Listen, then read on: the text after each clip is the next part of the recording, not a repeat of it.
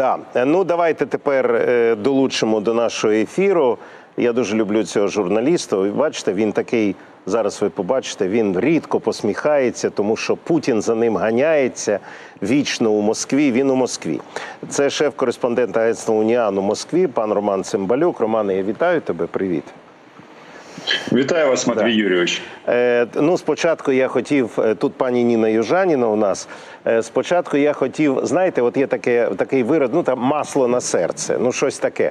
А оскільки я 37 років прожив в Москві і ну добре все це знаю, то кожного дня є якась новина, які, яка от я встаю вранці, і воно мені є Росія. Вона є, вона на своєму місці. Шановні друзі, щоб ви знали, ну можливо, і у нас таке зроблять. Значить, до Державної думи у Державній думі Росії розглядають законопроект, пані Южаніна, щоб ви знали, по якому, е, значить, е, як це сформулювати, е, недоторканість колишніх президентів не тільки коли вони. Ну там Президентом. за ні, за період їх президентства, А. але і на все подальше життя. Пожиттєво. Тобто, ти можеш, наприклад, там Путін, наприклад, він може поїхати на Донбас, коли він вже не буде президентом, постріляти укрів, і йому нічого не буде. Просто формально, тому що він колишній президент. Е, Романе, це мені дуже приємно. Я розумію, що Росія на своєму місці, вона приймає правильні закони. А що ти скажеш про це?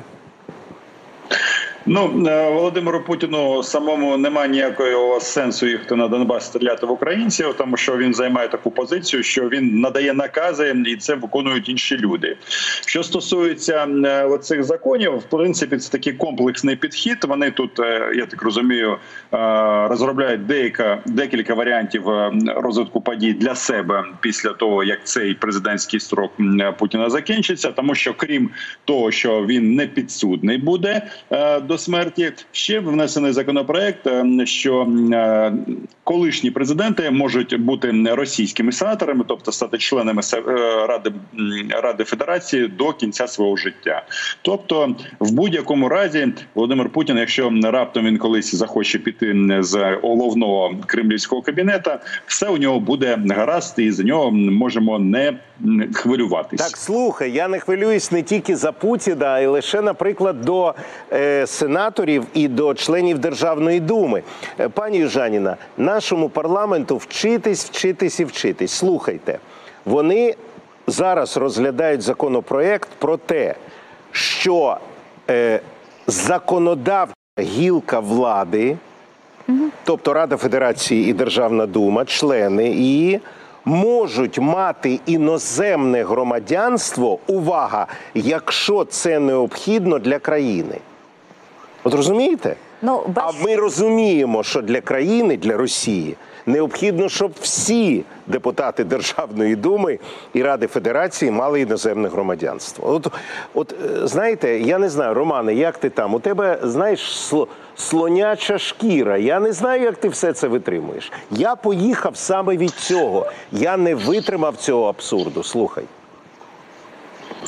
Ну, е, Матвій Юрій, Юрійович, всі ми е, прийде час зустрінемося в Києві. Але з приводу громадянства, ви на цю ситуацію подивіться трошечки м, по-іншому, тому що знову ж таки тут є м, нова така ініціатива. Що з одного боку Путін говорить, що всі державні чиновники мають бути е, гроші, їх мають бути в Росії, ніякої нерухомості, тобто люби свою батьківщину, але Е, Виключення зроблені для тих, хто е, є співробітниками спеціальних служб, ну на тобто СВР, ФСБ і вочевидь ГРУ.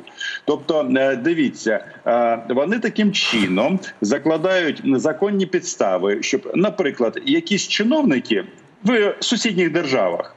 Які топлять за руський мір і мають громадянство цих іно- іноземних держав, але вони все роблять так, щоб е, законодавство базової своєї держави, тобто Російської Федерації, не порушувалось. Тобто тут все дуже хитро зроблено, і це не тільки з точки зору того, щоб е, якийсь сенатор чи депутат Держдуми е, міг мати е, через е, дозвіл царя там якісь активи за кордоном. Тобто це складніша історія. Добре, давай тепер поговоримо. е, Значить, американської теми торкатися не будемо. Хай вони там ці кляті піндоси е, самі вирішать, хто їм президент буде. Але також цікава історія. Я говорив на початку програми. Мені це сподобалось, що Міністерство закордонних справ Російської Федерації випустило спеціальне таке заяву про як вони сказали н- несовершенство системи американських виборів. Ну вони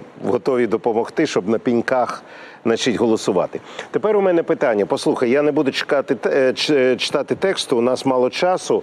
Головне питання: скажи, будь ласка, от ти в курсі російської позиції е, з приводу з приводу е, переговорів Росія Україна по Донбасу? Ну не Росія Україна, а скажімо так, ТКГ.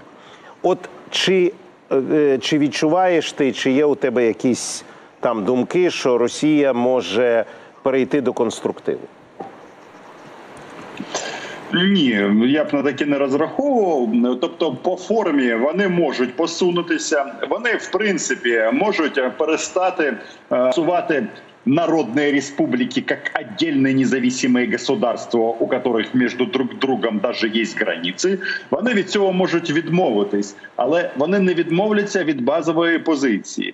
Ви можете ці, як вони зараз кажуть, республіки називати як вгодно. Можна їх е, хоч бандеровцями всіх назвати. Головне, щоб там були ті самі люди, е, які е, виконують завдання на російського керівництва. І коли ми говоримо про перспективу до того моменту, поки в Києві і в Москві по різному будуть сприймати ситуацію на сході України, називати різні слова, тому що ми ж називаємо їх російськими окупантами, а вони кажуть, ні, вони навіть не, не сперечаються з цього приводу, але по великому рахунку ніхто з цим не ну не заперечує цього.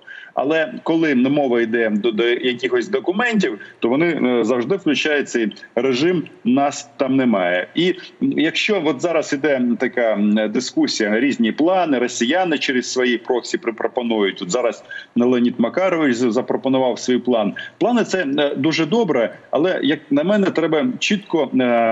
Дати всім зрозуміти в першу чергу Москві, що час пройшов, і е, повернення Донбасу можливо виключно на українських умовах. І ці люди, які там зараз живуть, е, щоб е, повернутися в українську родину, мають відповідати певним критеріям.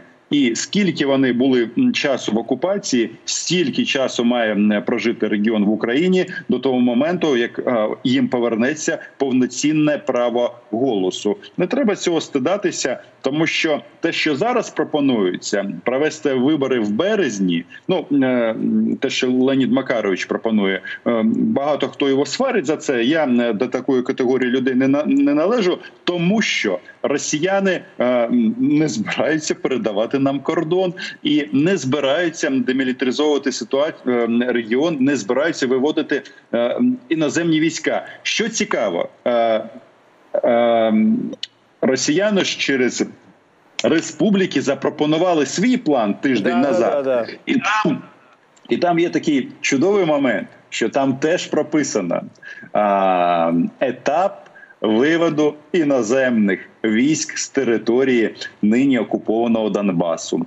Виникає питання: а чиї ж це іноземні війська там, яких, начебто, немає? Українські, там бендерівці, ми знаємо з тобою. Да. Ні, ні, ні, ні. Там там якраз мова йде про те, що Украї- Україна туди може повернутися. Вони навіть розглядають е, там такі пропозиції, що мовляв, е, треба е, з. Вже не з республіками, а з міськими виконавчими комітетами погоджувати можливість е, розташування збройних сил України і підрозділів Національної гвардії на цій території. Тобто вони навіть цього не, не виключають. То коли мова йде про іноземну армію, то це вже не про нас. І е, знову ж таки е, треба називати речі своїми іменами в контексті Донбасу, і можливо, через якийсь час, коли е, Байден прийде порядок наведе, щось Да. буде змінюватись. Романе, спасибі тобі, що долучився до нас. Успіху і здоров'я. Дякую. Роман Цимбалюк. Знаєте, з приводу Путіна, вічного Путіна, один з російських політиків сказав: ну, ми ж з нами з вами знаємо, як влаштоване в це. Е, Коли прийде інший президент, ну так станеться в Російській Федерації, то терміново зміниться е, Державна дума і Рада Федерації і скасують всі закони. Ну як буває завжди. Так, так, ми вже побачили. Да, ми вже побачимо. Я думаю, що ми з вами доживемо до цього, так?